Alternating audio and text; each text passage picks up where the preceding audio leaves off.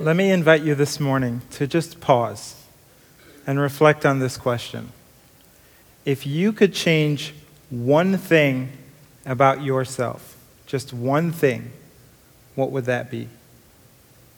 If you could change one thing about your family, what would that be? If you could change one thing about your church, what would that be? There was a recent study done on online dating profiles. Of course, you can change, you can be anybody you want to be online. And what the study showed was that men change two things about themselves online very often. And the interesting thing is that they found that women looked at these two things at the very first, as soon as they log on and they look on profiles, these were the two things that women looked at when they were looking at men's profiles, which means women, men know what you're up to. And here's the two things that men change overwhelmingly one, their height. On average, men claim to be an inch taller than they actually were. And the second thing, I'm sure you can, guys, I'm sure you can guess. The second thing men lied about, they changed their income. Men changed their income. And as I reflect on where we are as a country, and I read the news, maybe some of you are news junkies like I am, I can think of a lot more urgent change that needs to happen, greater, more serious change in our country. And I'm talking about the integrity of our political leaders on both sides. Change needs to happen. I'm talking about the public discourse on race. I think change needs to happen. I'm thinking about the moral character of our entertainment industry. Change needs to happen. And I think it's very easy for us to look at everybody else and think, I know how they need to change. It's obvious. But probably the most pressing, most urgent thing for those of us that have experienced life change in Jesus Christ is the change that needs to happen in us.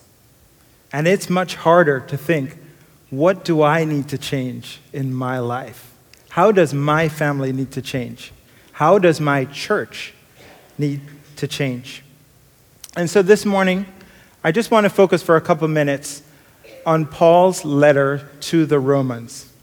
Because what was happening in Romans chapter 12 is this the church in Rome had grown, and as the Gentiles converted to Christianity, there was this argument, there was this battle, and this was the basic battle. Some of the Jewish Christians believed that Gentiles, when they converted to Christianity, needed to become Jews, and they need to follow Jewish law and Jewish tradition. And some believe no, they've become Christians, the change that they need to have is not to become Jewish. And so this battle ensued. And so in Romans chapter 12, if you'll turn with me, let's read and let's look at three things, three practical pieces of advice that Paul's give, Paul gives to the Roman church about who they should be now that they've experienced life change in Jesus Christ. So, Romans chapter 12, verse 1 to 8. Therefore, I urge you, brothers and sisters, in view of God's mercy, to offer your bodies as a living sacrifice, holy and pleasing to God. This is your true and proper worship. Do not conform to the pattern of this world, but be transformed. That's his word for change.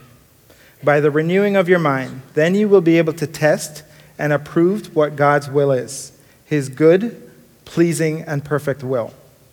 For by the grace given me, I say to every one of you, do not think of yourself more highly than you ought, but rather think of yourself with sober judgment, in accordance with the faith God has distributed to each of you.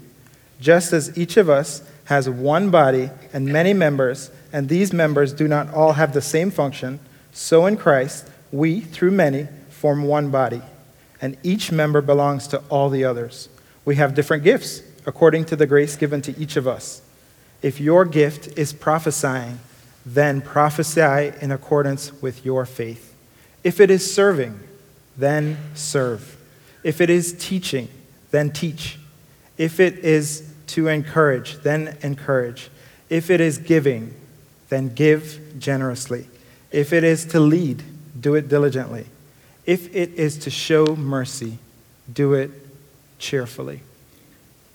And if I were to sum up this chunk of passage, the instructions that Paul gives to the Roman church, it would be this God is more interested in your surrender than he is your success. And in today's world, that's not a message you're going to hear. If you're taking an MBA class or you're going through a leadership program, you're not going to hear that God or anybody is interested in your surrender.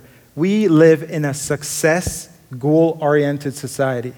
And so, what Paul says to them look, now that you know Christ, the transformation that needs to happen is not success, it is surrender. And I believe the application for here, for us here, is this be generous with your service. Be generous with your service. That is a simple message in this chunk. Historians tell us what happens in the Roman church. In about the second and third century, in the Roman church, there came devastating plagues. And what would happen when a plague came through a big town like Rome or Antioch or some other place is at first, people would start throwing out their relatives on the streets that had the plague because they were so afraid of being infected. Their own relatives, before they even died, they would just throw them out on the street.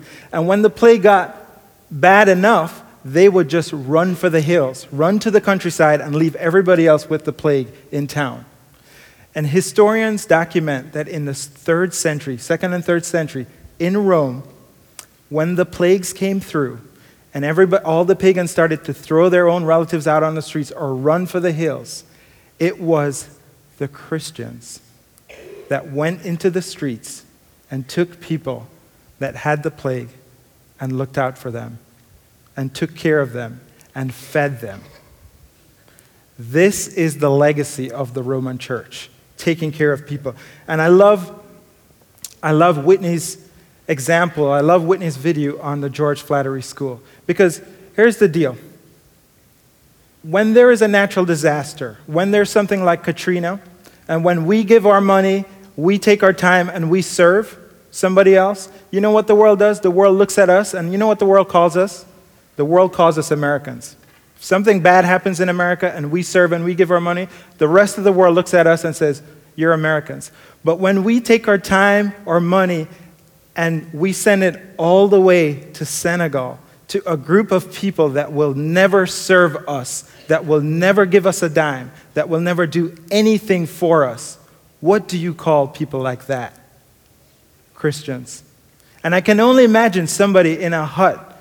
It's a Muslim man in Senegal, and he's probably got two or three wives. And he's got three or four kids, and a couple of them are girls. And there's very little hope for these girls. If there, you know, there's very few options for schooling, and what does he do? What does he think about these people that will say, I will take for you, I will take your girl and we will send her to school, we will educate her, we will give her a shot at life. What do you say? What do you think if you are that Muslim man? You think, who are these people? And so be generous with your service. I love this quote by an English bishop, William Temple. His, his summary is this the church is a society which only lives when it dies, only grows when it gives its heart away. It is the only society in the world which exists for the benefit of those that are not its members. It is the only society in the world which exists for the benefit of those who are not its members. Be generous with your service. Let's look at the next section Romans 12, verse 9 to 13. Paul says this to the Roman church Love must be sincere. Hate what is evil, cling to what is good. Be devoted to one another in love, honor one another above yourselves. Never be lacking in zeal, but keep your spiritual fervor, serving the Lord. Be joyful in hope patient in affliction, faithful in prayer, share the Lord's people that are in need. Practice hospitality. And my summary for this section is simply this Your generosity will be accepted long before your theology. If you've been around for a year, you've been hearing us talking about reaching out to your neighbors, reaching out to your coworkers. And maybe you're like me and you're thinking, where do I start? How do I start telling people about Jesus? They're not interested, they have busy lives. Let me give you a place to start. Your generosity will be accepted long before your theology. And here's the application we need to start to be generous with our resources. Be generous with your resources. There's another historical story about the church in Rome and about second to third century as well. The last pagan Roman emperor was Julian the Apostate. And Julian had seen Christianity persecuted and spread. And Christianity was on wildfire. And, and Julian was a pagan, and he loved the pagan religion at the time because pagan religion included emperor worship, and he happened to be the emperor. So he thought, I've got to get this pagan worship. I've got, to, I've got to stomp down Christianity, and I've got to get the pagan religion going again in Rome. And what historians document is this interesting letter that he writes to a pagan priest. And, and here's what he's, he writes to the pagan priest. He's complaining to the priest. And here's what he writes about the Roman Christians. When it came about that the poor were neglected and overlooked by the pagan priests, then I think the impious Galileans, or the Christians, observed this fact and devoted themselves to philanthropy. They support not only their poor, but ours as well. All men see that our people lack aid from us. So the Christians at the time in the second and third century were competing against the entire Roman welfare system. The Christians outgave and took care of people better than the entire Roman welfare system. That is the legacy of the Roman church. Last month, I, I, we got invited, my wife and I, to a birthday party by a couple, Chris and Brandy. Chris and Brandy moved here about six months ago. They're in California. They moved from California. They're there for Thanksgiving, so I can tell a story without them. and they found a house in Fairport.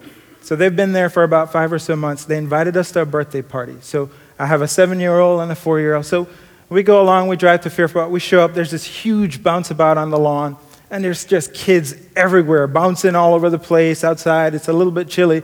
Everybody's going crazy. And I look and I notice there are really only two families from Browncroft, two or three families. And the majority of the people that were there, I didn't know. So as I walk up the driveway and my kids run off to the bounce about, I see one of my coworkers. I've known him for about, I don't know, eight or nine years. And I say hi to him and I said, Wow, you know, how long have you lived here? And I go, Well, I live right there, three doors down. And I've lived there for about three years. And I go, Wow, interesting. Who are all these people? And I go, Oh, these are all neighbors. You know, this guy has three kids over there, this one has two, these guys. So the majority of people are right from the block.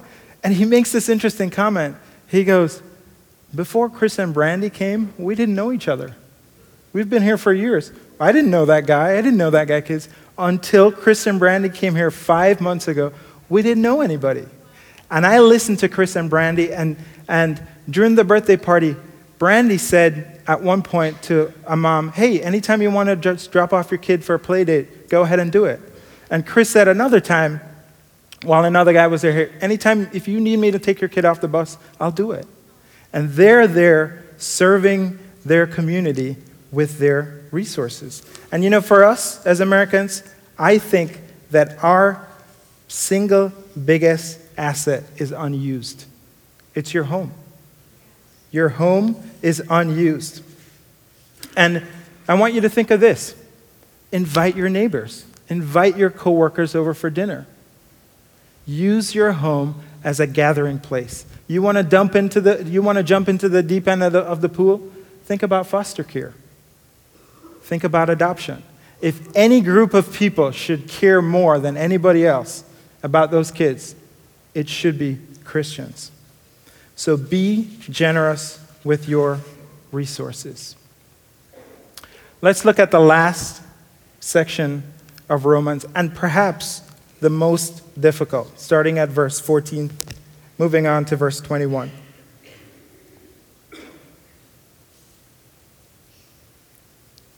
Bless those who persecute you. Bless and do not curse. Rejoice with those who rejoice. Mourn with those who mourn. Live in harmony with one another. Do not be proud. Be willing to associate with people of low position. Do not be conceited. Do not repay evil for evil. Be careful to do what is right in the eyes of everyone. But if it is possible, as far as it depends on you, live at peace with everyone. Do not take revenge, my dear friends, but leave room for God's wrath. For it is written, It is mine to avenge. I will repay, says the Lord. On the contrary, if your enemy is hungry, feed him. If he is thirsty, give him something to drink. In doing this, you will heap burning coals on his head. Do not overcome evil, but overcome evil with good. And I believe the application here is this be generous with your respect. And I suspect if you're like me, this is going to be the hardest one. Because giving up your time, we could do that. Giving up your resources or your money, opening up your home, we could do that. But giving up your respect is hard. Because for most of us, our enemy is simply somebody with a different point of view. We don't have armies attacking our nation right now. We don't have people coming in to conquer us, but we do have enemies emotionally. Our enemies are simply people with a different point of view. In the first century, there were different classes of people. Let me explain. The first class would probably be a Jew that everybody would recognize. And a Jew was not just somebody from the line of Abraham, a Jew was the faithful remnant from the line of Abraham, possibly somebody from the tribe of Judah, and they had not intermarried. They continued to follow the laws and customs that were given to them, and they saw themselves as distinct and special. They were not like everybody else. So the first class of people probably visible were Jews. The second set, Gentiles. Simply, if you were not a Jew, you were a Gentile. Maybe you were a Roman noble. Maybe you were something else, somebody else from another nation. But as long if you were not a Jew, you were a Gentile. Another class, women. And in the first and second century, women, there was property, and there was women probably here or here sometimes. Both Jewish and Roman culture disregarded women. And in both cases, you, some of you know this, the, the prayer that a Jewish man prayed every single day ended with the statement, Thank God I'm not a woman. And there was another class of person, men, and there were slaves. And slaves in this context were not probably the idea that you have in your mind. Let me explain. A, a rich middle class man today could become a slave tomorrow. All it took is a bankrupt business, and you became a slave. All it took was some other country to invade your country. You might have been a noble, you might have been a prince, and tomorrow, after the country has invaded and taken over, you're now a slave. And another class was a freed person. So, a Jew, a Gentile, a woman, a slave, and maybe a free person. Now, what's interesting is in early times, in the ancient times, probably the only place that you would ever find all of these people in one house eating a meal, talking together, was in a Christian home. These people did not associate at all with each other. There's no way you would ever see those group of people together. And there's in the book of Acts, chapter 11, verse 26, there's this really interesting statement. It says this about the church in Antioch The disciples were called Christians first at Antioch. And when I read that, I think, why is that? Of all the churches, you have a church in Rome, you have a church in Jerusalem, Antioch, which is almost like a New York City, it's a melting pot. Why is it they're first called Christians in Antioch? And here's what I think Antioch was the first place where the gospel was preached to Gentiles. It wasn't, they did not go to a synagogue and preach to Jews. They just went out and they just started preaching to people that had no connection with Judaism. And so, if you look in Acts chapter 13, you'll see who the leaders of the Antioch church are, and it reflects that. Here's what it says in Acts chapter 13, verse 1. Now, the church at Antioch, there were prophets and teachers. And there was, the, here's the first leader, Barnabas, who was a Hellenistic Jew from Cyprus. Then there was Simeon from Niger, a Saharan African country, still around today, that region of the world. There was Lucius from Cyrene, North African country. There was Manaen, who was a Greek from Palestine. He was a foster brother, brother of Herod the Tetrarch. And then there was Saul, later who becomes Paul of Tarsus, who was a Hebraic Jew. So you can see the leadership structure of the church in Antioch was so different and so diverse. We can only imagine what the congregation looks like. And so when you look at that church, you could not call them Jews. So what do you call them?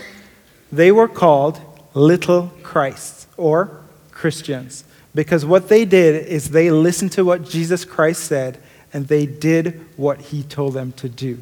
They had experienced life change in Christ, and they lived it out. And there was nothing else you could call them but Christians. And so we need to learn to be generous with our respect. To be generous to people with a different point of view. Many of you have heard this. I've told the story a couple times. But I grew up in Jamaica, Kingston, Jamaica, sometimes called a concrete jungle. And when I was in youth group, probably in middle school, where I lived was a suburban, middle class, I would say, neighborhood. And in Jamaica, almost every middle class suburban neighborhood has another neighborhood that's right beside it. And this neighborhood is typically a poorer neighborhood, and the houses are not really houses. It's just zinc put together, and the electricity is simply somebody that climbed up on a pole and hooked up the wire lines. And everybody's got some kind of bootleg satellite dish. And so we had one of those communities beside the one that I had. So growing up, when I was in middle school, my church decided that it would reach out to this neighborhood. And the parents and the families and even us that were in youth group, we started going there. We started reaching out to people. We would show films. We'd do all sorts of things. And then soon, some of the kids from this neighborhood started coming to our youth group. So now you have this mix of kids. And there was this one uh, brother combination in particular. And these two guys had no parents. They lived on their own. I've never heard what happened to their parents, but they were just young guys my age that lived on their own. And they showed up, and the younger brother, I have no idea what his real name is, but he was so skinny that we called him Chicken. And that was the only name I knew of him. He was so skinny, we called him Chicken. And he had an older brother. And so slowly they started coming to church on a Sunday morning, not just youth group. They'd come to youth camp, and they were around. And when Chicken was 13, his story started to get worse. It started to turn even worse. And Chicken's older brother, he lost his older brother to violence. And at that point, he had had enough and he was scared. And a couple from our church, in particular, one of the older ladies who had older kids than he, had adopted two of them, in fact, had adopted two kids, saw Chicken and took Chicken and paid for Chicken to live in an apartment in our community. And there was a lady at church that had two or three apartments where students would live and go to university. She paid for Chicken to go. And from he was 13 years old, he moved into this apartment and she started to pay his rent. And then she started to look at him at school and started to invest in his education. And she made sure that he made it all the way up. And when he was finished with high school, he got into university, he got into business school. And so I'm growing up, and Chicken is growing up, and I'm watching him. And I leave, and I went to school at RIT. Chicken goes to business school in Jamaica. And he does very well, and this woman is still investing in him. She's actually paying his apartment. Now she's paying for his tuition at school. She's paying for everything. And before he graduates in his last semester, he gets a job at one of the top insurance companies in Jamaica. And so before he graduates, he's got a job. And on his graduation night, this woman, who's now very old, her kids are long gone, living on their own, doing well, she goes to his graduation. And she watches him graduate, and she knows where he's going next. And that night, she goes home and she passes away. She had literally stayed alive to live out the gospel and to be generous. And when she saw him graduate, her job was done. She had stayed alive just so she could do that happen. And this is, this is how I would summarize this entire chapter of Romans it is the gospel, not guilt, that motivates radical Christian giving. It is the gospel, not guilt, not pity, that motivates radical Christian giving. And we could have picked another passage from the New Testament, James or Timothy or something else, and we could have talked about generosity this morning. And if we did that, you might have mistaken this message to be a message about being good or doing good. But this is not a message about being good. This is actually a message about the gospel and what happens when you live out the gospel. And perhaps if you're like me, your biggest reservation to being generous is this people do not deserve my generosity. There are some poor that do not deserve my money. There are some people that do not deserve my service. There are some people at work or wherever that do not deserve my respect. But consider this. In Romans, it says, But God demonstrates his own love for us. While we were yet sinners, Christ died.